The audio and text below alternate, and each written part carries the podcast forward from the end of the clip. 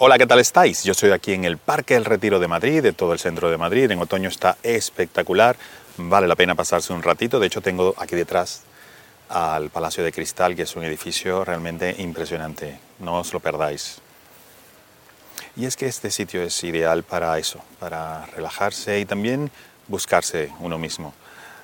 Yo siempre en mi comunicación hablo de comunicar con emociones, comunicar a, comunicar a través de y para las emociones. Y es que para mí es básico.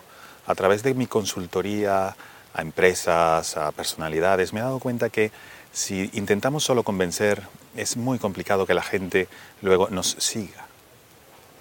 En el momento puede ser que, que sí, que les guste lo que digamos, pero que nos siga, que sean nuestros eh, que sean, que se conviertan en nuestros seguidores es sumamente complicado si no tocamos las emociones. Y pensemos un poco en el fútbol para que veamos qué fuertes son las emociones. El fútbol es emoción, todo emoción, emociones además intensas.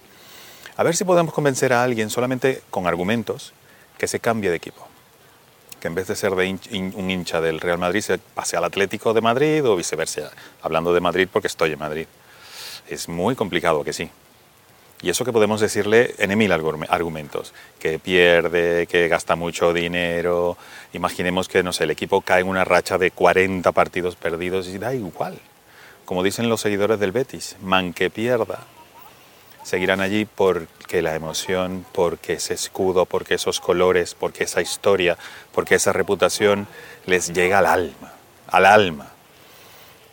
Y eso es lo que hay que intentar hacer también con la comunicación, con nuestra marca, con nuestra empresa, hacia nuestro público, hacia nuestros clientes y muy importante, hacia nuestros empleados, los componentes más importantes de la empresa. Por eso, importantísimo, de verdad, relevante, prioritario, comunicar con emociones. Un abrazo, hasta luego.